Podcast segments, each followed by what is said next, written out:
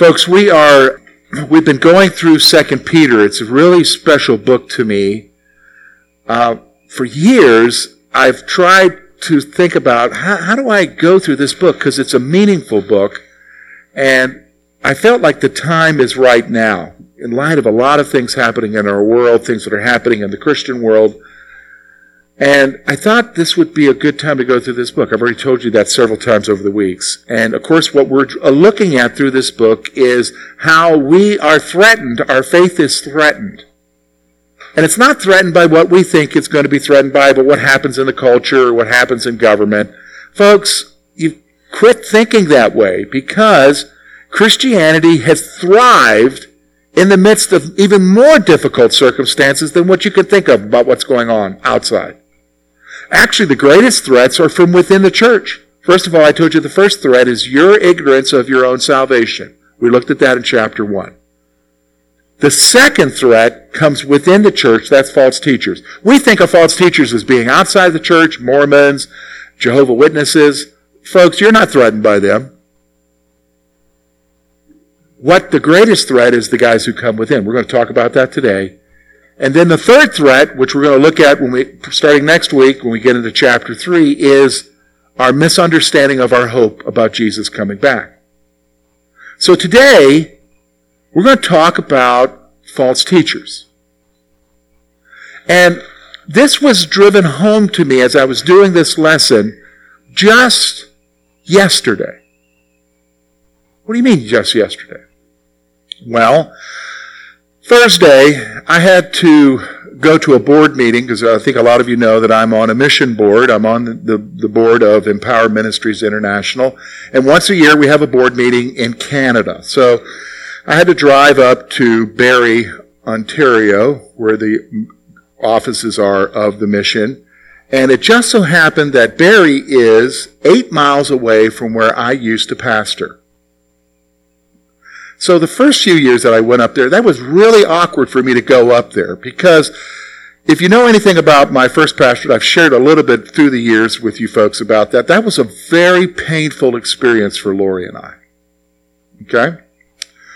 So this weekend, going up to Barrie, I took my friend Doctor G. Remember Doctor G? I brought Doctor G here. He shared with you. Okay, so Doctor G and I were supposed to make a presentation to the board. And so on Saturday, yesterday morning, Doctor G says to me, as we're getting in the vehicle, getting ready to head to the border, to head to McDonald's, because that's where you know I go, okay? Got to cross the border first to go to McDonald's, okay? So he says to me, "You never have told me about you pastoring here, because everybody mentions that you were here, because there's a lot of Canadians on the board there." And I said, "Well, uh, we're only eight miles away. Do you want to see it?" "I'd love to, and I'd love to hear the story." So that's hard for me, because, folks, this weekend, twenty years ago, I resigned from that church. twenty years ago. I said goodbye there. Well, I mean, I told them I was resigning. I would leave in six weeks. And I had no clue when we resigned where we were going. I was not thinking about Pennsylvania. I was not thinking about Kerwinsville. Okay? And you're probably saying, "Well, it's a good thing you came here." Yeah, I am glad I am here. Okay? But there were memories of pain there. One of the greatest pains for me was a betrayal and what happened there. And it was because of a man that I thought was good and right. But as I was going through Second Peter around that time, I realized who he was. And this is the passage we're going to look at today. You say, "What has that got to do with anything we're going to talk about today, George?" Well, all right, listen. I'm not, I'm not ignorant or dumb. I know that a lot of you, in all of your years of being a believer, you've gone to, maybe you've gone to the same church, but maybe you've gone to other churches or parishes, and you've had numerous pastors in that time. Am I right in saying that? Okay? And and you've had you have fond memories of maybe pastors or priests that were good pastors and priests, right? You got some good memories of some good guys. But then also you've got some memories of some other guys that you were like, wow, they seemed okay at first, but man, they they destroyed us. Or they destroyed me. There was something that would turned out to be very wrong there. You know what I'm talking about? They turned out to be false. See, this is what we're going to talk about today because, listen folks, some guy walking in here and telling you that Jesus is Satan's brother, you would immediately say, get out of here. You're wrong. You would say, but that's a false teacher. No. That's another religion. But somebody coming in from among us, because that's, notice now, every passage that talks about false teachers in a church, it says they come up from among us. That is, they come from within the church. They lead us in destructive paths because they're guided by something else. That's what we're going to look at today. Because we need to start vetting our teachers. I would even tell you you need to start vetting George. Don't just assume because George's been here for eighteen years, George is okay. No, don't assume that. If you assume that, you're not doing me any favors. You're holding yourself vulnerable. You need to vet.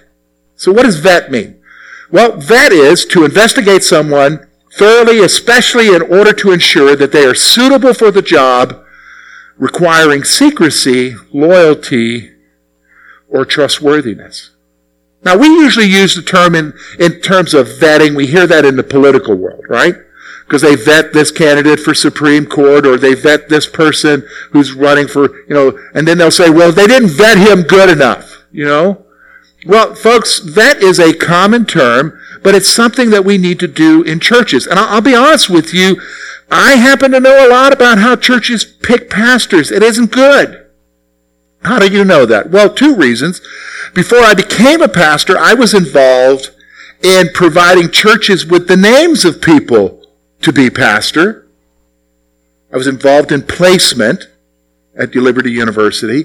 And then being a pastor, I got to experience, and it is a terrible experience, of going around to all these churches and going through their processes about whether or not I should be their pastor. And let me tell you right now, it's not a good system. And it's purely based upon how well do you preach. And do you have the right doctrine? But it has nothing to do with what type of person you are. What's your character? And what we're going to see today is that when Peter talks about false teachers, he's going to look at two things, their character and their message. And that's what we're going to see today. So let's notice with me, we're going to look at Second Peter chapter two. We're going to look at verses ten through twenty-two. If you have it in your Bible, you can read it. It will also be up on the screen. Okay, so let's look at this together. Second Peter chapter two, verses ten through twenty-two. Here's what Peter writes. And especially those who walk according to the flesh, in the lust of uncleanness and despise authority. They are presumptuous, self-willed. They are not afraid to speak evil of dignitaries. Whereas angels, who are greater in power and might, do not bring a reviling accusation against them before the Lord.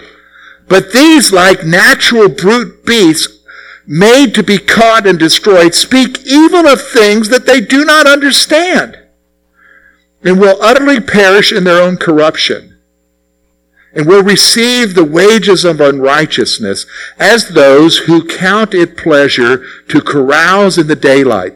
They are spots and blemishes, carousing in their own deceptions while they feast with you, having eyes full of adultery, that cannot cease from sin, enticing unstable souls. They have a heart trained in covetous practiceness, and are accursed children. They have forsaken the right way and gone astray, following the way of Balaam, the son of Beor, who loved the wages of unrighteousness. But he was rebuked for his iniquity. A dumb donkey, speaking with a man's voice, restrained the madness of the prophet. These are wells without water, clouds carried by the tempest, whom seem reserved, for whom is reserved the blackness of darkness forever. When they speak great swelling words of emptiness, they allure through the lusts of the flesh, through lewdness, the ones who have actually escaped from those who live in error. While they promise them liberty, they themselves are slaves of corruption.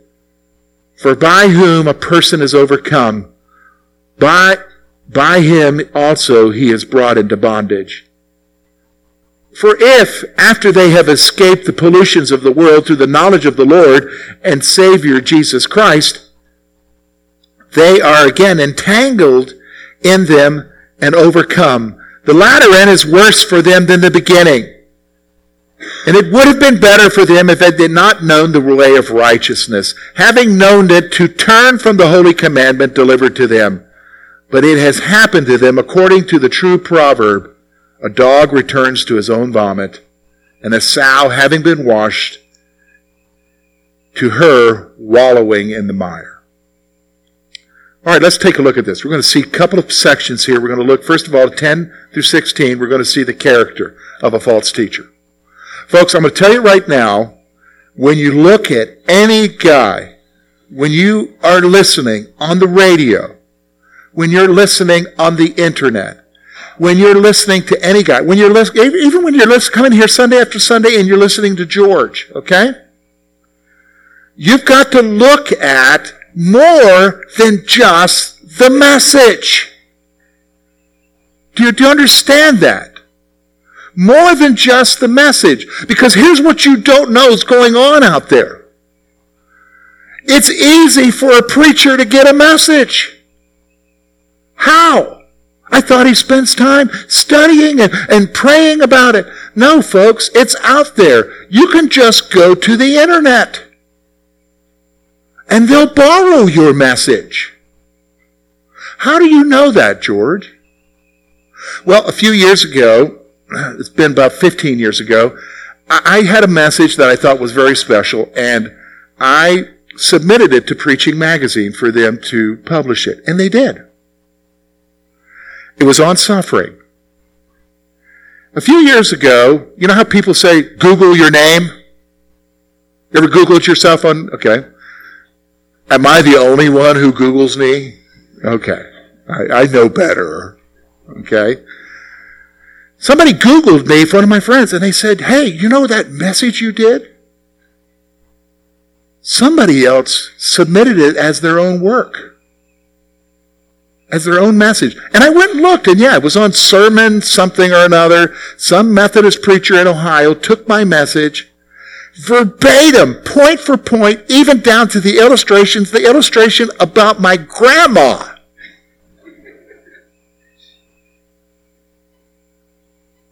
And then at the end he said, borrow from the works of George Cannon at Kerwinsville Christian Church. So this dude was preaching that at his own church, but that wasn't bad enough. He had to submit it to another publication to say it was his. So you can't go by just messages. Do you understand what I'm saying? You can't just go by messages. You have to go by something more than the message. What's more than the message? Who they are as a person. So Peter comes along, and he talks about the character. So I'm going to point out some things, four things about their character to come right out of the passage. Let's start off with verse ten. Look what verse ten says. Okay? Verse ten. And especially those who walk according to the flesh in the lust of uncleanness and despise authority.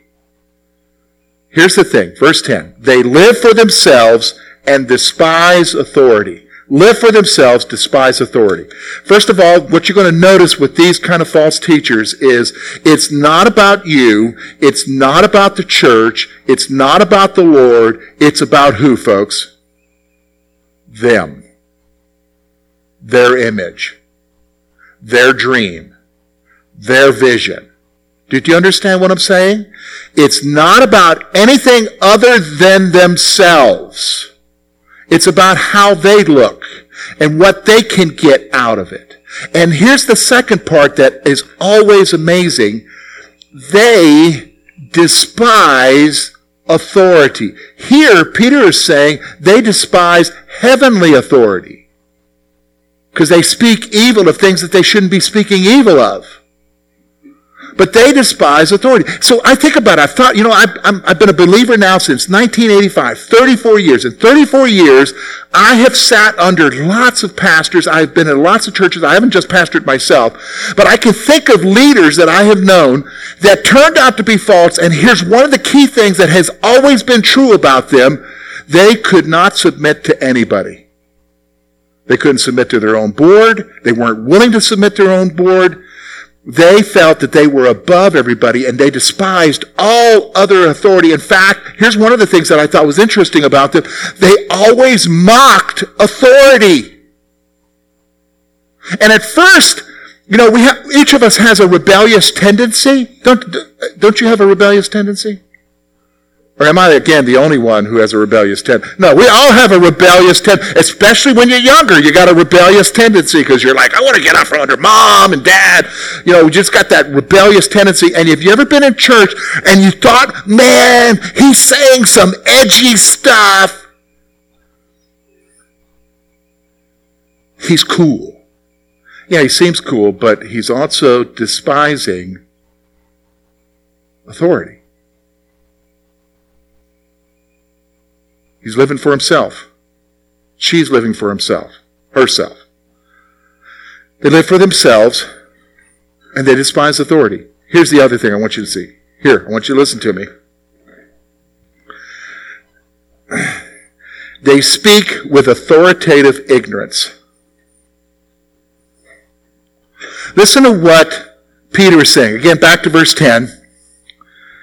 Peter says, they are presumptuous, self-willed, not afraid to speak evil of dignitaries, whereas angels who are greater in power and might do not bring a reviling accusation against them before the Lord. But these, like natural brute beasts, made to be caught and destroyed, speak evil of things that they do not understand and will utterly perish in their own corruption. Here's what these guys do. These guys will mock things that they shouldn't mock. They speak authoritatively, like they've got the knowledge, they've got the authority to tell you what it is, and in their authority, they mock things that they shouldn't mock. Like what? Well, here, he's saying they mock demons. And so Peter makes a great point here to point out that even the angels themselves don't mock demons. Why? Because they're angels. And they understand it's serious business, and they understand what happened, and they don't mock them. I can't tell you the number of people I've sat under who mock other, not just angels, but people. You ever sat under a preacher that mocked a group of people? And it may be that that group of people were involved in sin, but you don't mock them. Why? Because whether or not they're in some sort of sin, you don't mock them because Jesus died for them. And they're precious to God no matter who they are. Do you, do you understand what I'm saying? See, these guys, they're not just doing it for themselves. They're not just despising authority, but they talk with some kind of authority that is based purely on ignorance. They don't really know what they're talking about. They don't really know what they're talking about. Have you ever met somebody like that? Or am I the only one? I must be running in the wrong circles. No, they're out there. Folks, they're on your radio.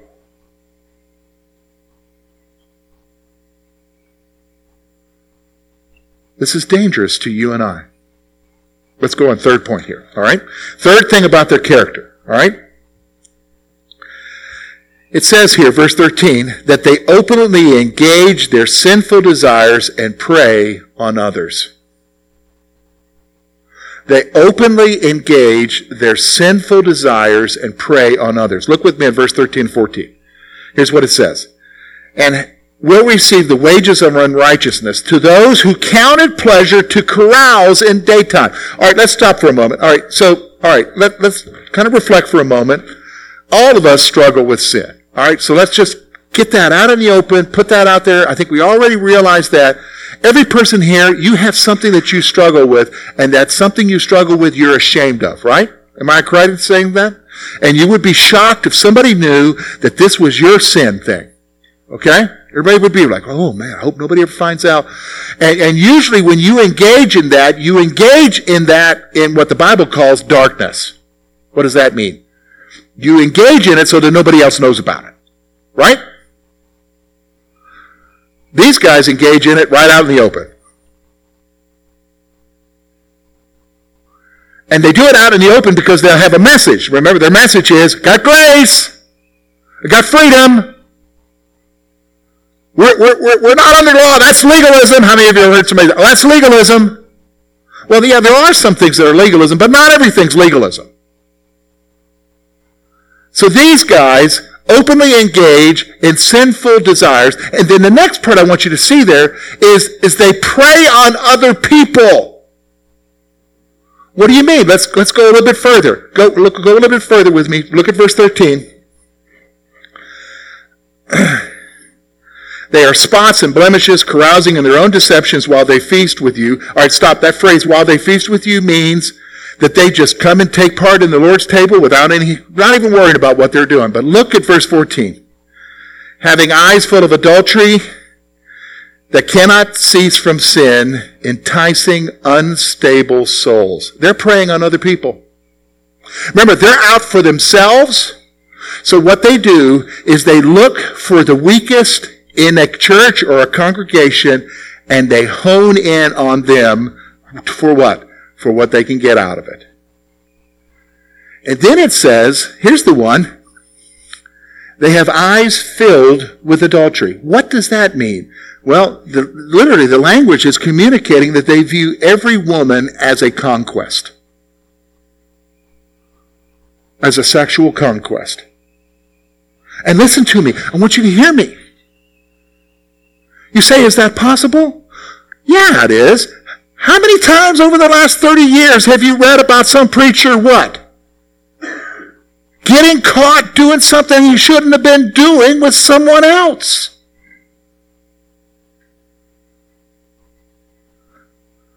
I've experienced that firsthand with a friend. And it destroys you when your preacher does that. Some of you have experienced that. This is their character. They openly engage in sinful desires, and they prey upon others. Prey upon them. Because, folks, who are they living for? Are they living for the Lord? Oh, we didn't have enough coffee going through here. Are they living for the Lord? No. If you need a coffee, get up, go get one, okay? They're living for who, folks? Themselves. Listen, I want you to know, not everybody comes to church for the Lord. Not everybody comes to church for the Lord. You should know that by now. Some people come in for other reasons. Some co- people come in to feed their own egos. Some people come in for attention. But a lot of people should be coming for the Lord, but there are other people who are not coming for the Lord. We're talking about leaders here who are in it, who look like they're right, but they're not in it for the Lord. They're in it for who, folks? Themselves. Here's the fourth thing about their character I want you to see. Verse, again, verse fourteen through sixteen. They have hearts trained in covetous practices and are accursed children. They have forsaken the right way and gone astray, following the way of Balaam, the son of Beor. They love the wages of unrighteousness. But he was rebuked for his iniquity. A dumb donkey speaking with a man's voice restrained the madness of the prophet. Here's the final thing I want you to see. They are consumed with personal gain.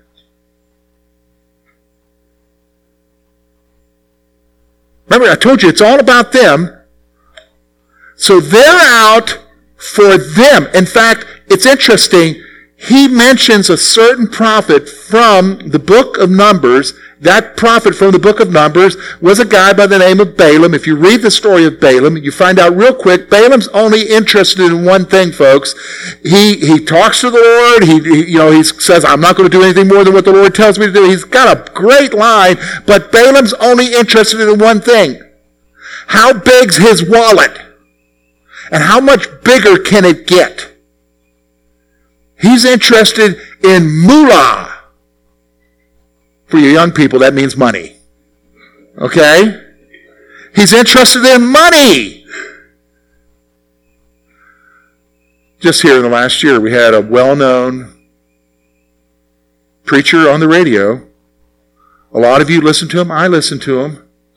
He's no longer on the radio. He's no longer in the pastorate, although I just heard rumors about him wanting to get back into the pastorate after a few months off. And he was making close to a million dollars a year. Nobody knew that because they just happened to be, have a law that said that even the ruling board does not know how much he makes.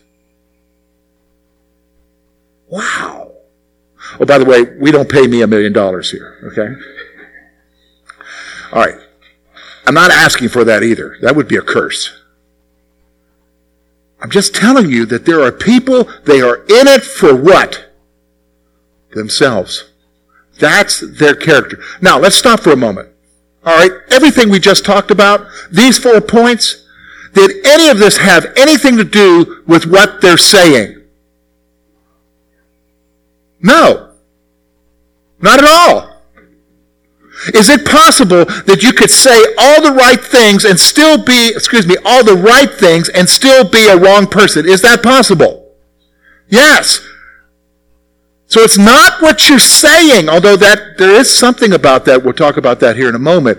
You could say all the right things, because the guy we're talking about that was on the radio, folks, he was saying all the right things. He was just corrupt. So you got to look at more than just a message.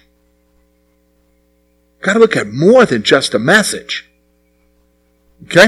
So then we're going to get to the message now. You say, well, what, what, what about the message? Because, I mean, if they're saying all the right things, we could still guard ourselves against them. No, no, there's a subtlety through their message. He's already mentioned that earlier in verses one to three of this chapter.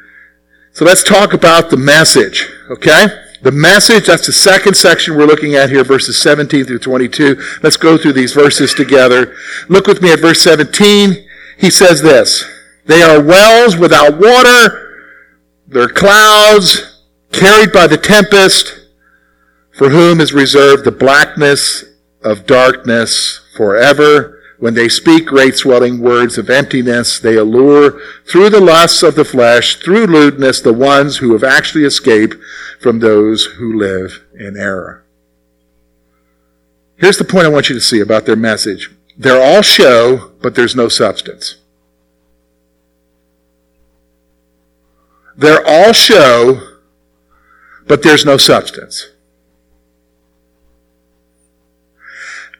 I like, to be honest with you, I have to tell you this.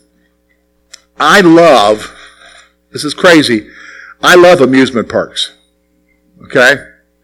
So I like going to Del Grosso. Now, my reasons for amusement parks is probably different than yours. I'm not necessarily a ride guy. I'm a food guy. Okay? I love the, pre- I'm a pretzel man. So if you see me at Del Grosso's, I'm going to get a hard pretzel, okay? And some of you have been with us at Del Grosso's when we take the young people there. Where do I go? The pretzels. Where is that located? Over by the swing thing, okay? I know where it's located. It hasn't changed every year, okay? Now, here's one of the things I've noticed by being in... Um, being in amusement parks. It's almost true of every amusement park, whether you go down to Del Grosso's or you go down to Pittsburgh. What's the one called in Pittsburgh? Kennywood, or, you know, Knoebels, or if you go up to Erie to, what's the one in Erie? Idaho, whatever. All of them. You know what I'm saying? Six Flags, whatever. Okay? Have you ever noticed they always have a well? It's like a fake well. Some of them are stone, some of them are wood. and it's like, oh, a well. And then you go over there, and it's not a well. It's just something on the top where you can throw money into.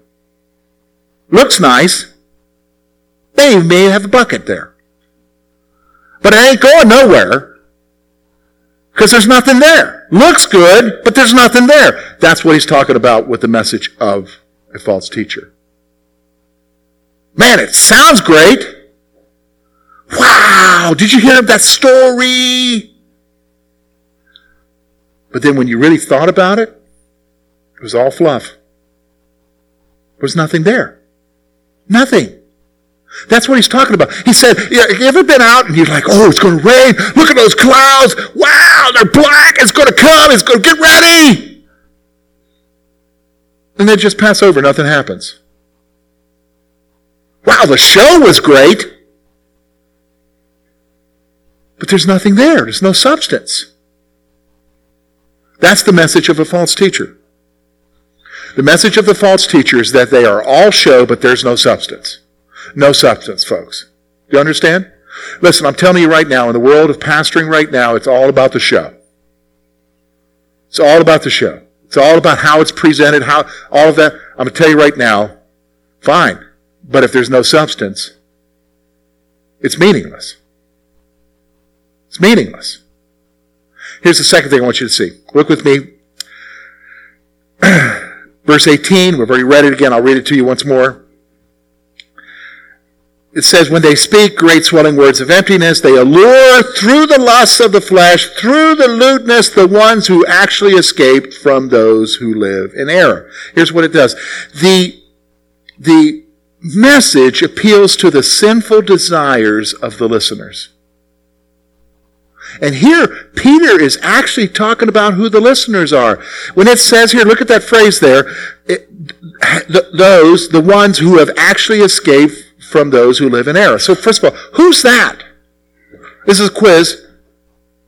I don't have a prize for you, and you're not going to get a grade. Who, who are the ones who have actually escaped from those who live in error? Who would that be? Speak up loud, bro. No, no, it's not unbelievers.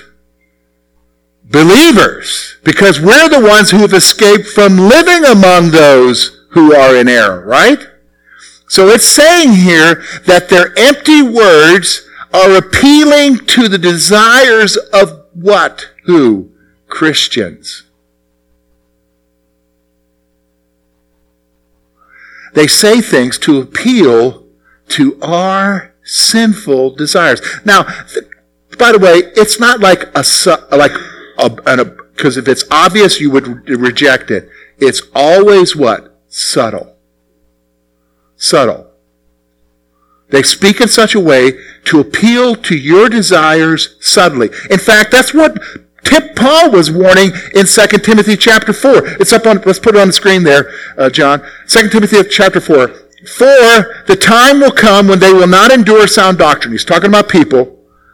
But according to their own desires, because they have itching ears, they will heap to themselves teachers, and they will turn their ears aside from the truth and turn aside to fables. What? It's talking about people who should know better, who, because they want people to tell them something that'll, that'll whatever, they'll listen to this stuff. Edgy stuff that allows them to do certain things. This is the subtlety of it. This is the subtlety of it. You know, I, I, I listen to a lot of preachers. I'll just be honest with you. Through the years, I've listened to a lot of preachers. If you come to my office, chances are, if you walk into my office, you'll hear noise. Okay? And, and, and it's not Quiet Riot. Okay? eighties music, for those of you who don't know. Um, it's usually a preacher. And because I listen to them week after week, you pick up things about where they're going with the direction of their teaching. And you can also pick up when there's a shift. And, and, and I think of one guy in particular that he went from solid teaching to where he drifted off into preaching, are you ready for this? Pop psychology.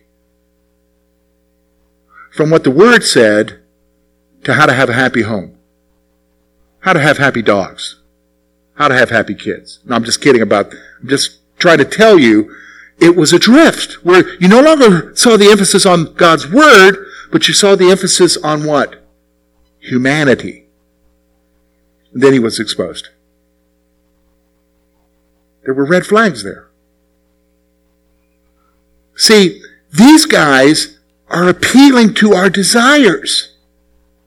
And let me just go ahead and tell you right now, the number one desire you have in your heart, you can't do anything about it till you go to be with Jesus, is you all will have the desire to drift away from the Lord. You just have to crucify it. Because your body doesn't want to walk with the Lord. Your body wants to do its own thing, right? Have you noticed that? Have you noticed how difficult it is to come to church on Sunday morning? I mean, Lori's got to constantly tell me, you got to go, you're the preacher.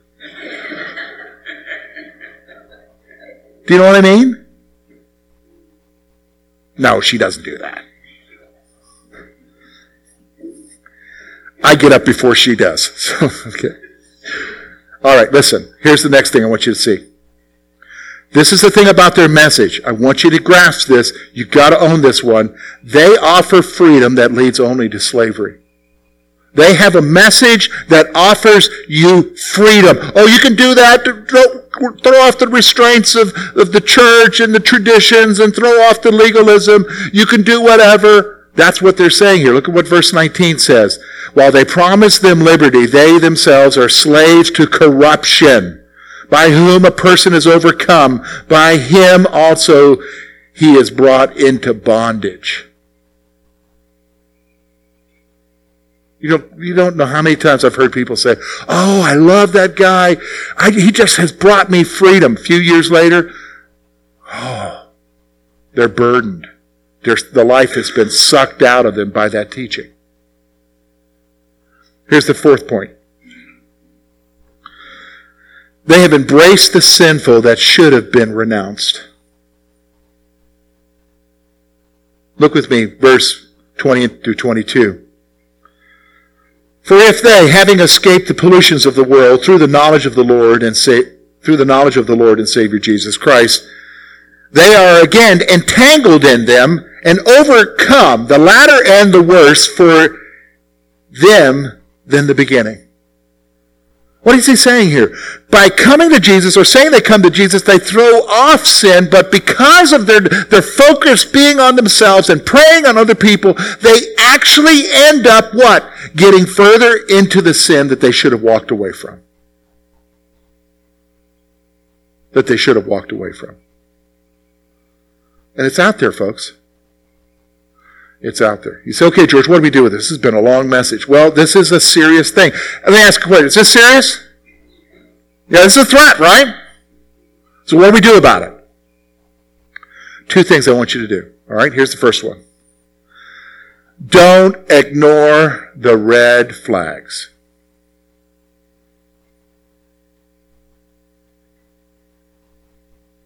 Don't ignore the red flags. Remember I told you that this weekend is so meaningful to me. It's brought up a lot of pain in my life because there was a betrayal. There was a gentleman that I love very dearly who turned out to be false. Now, here's the thing, though. It wasn't like it all of a sudden happened, and I was totally caught off guard. Now, I was caught off guard, but I'll tell you why I was caught off guard. Because I was overlooking things.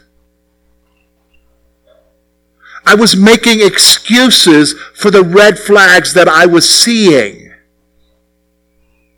And I was ignoring the voices around me that were telling me to pay attention to these red flags. What do you mean? I'll be honest with you, my wife didn't care for that dude.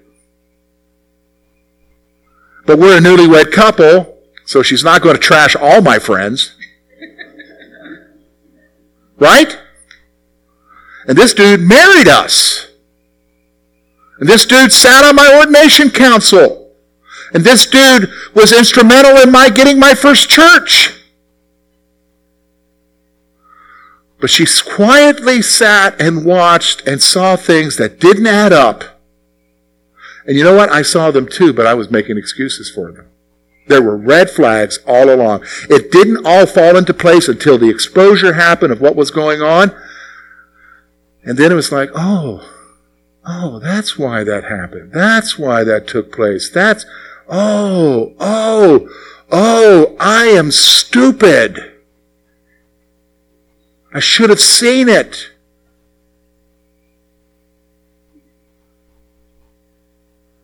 Isn't that true for all of us in all of our lives, whether we're talking about preachers or not? You guys see red flags with things that you see, and we just make excuses. That's our natural tendency because we want to believe the best for everyone, right? We want to believe the best for everyone, right?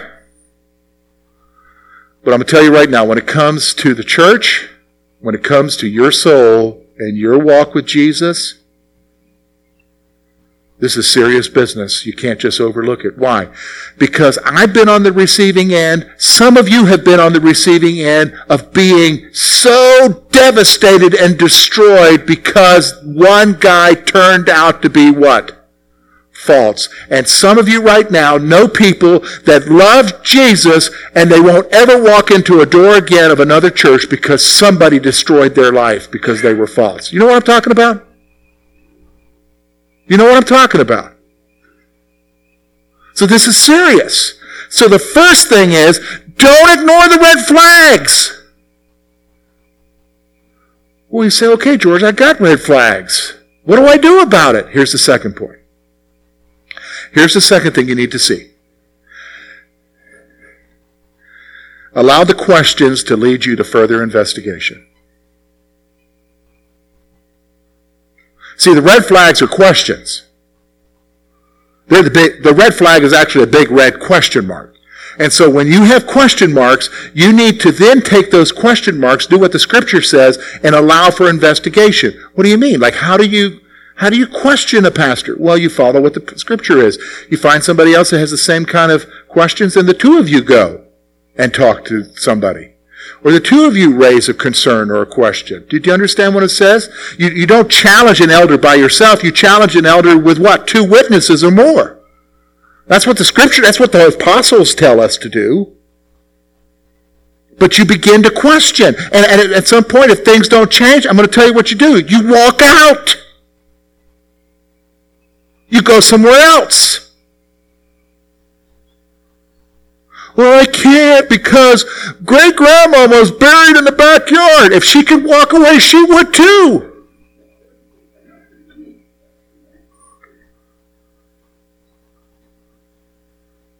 This is about you and your walk with Jesus.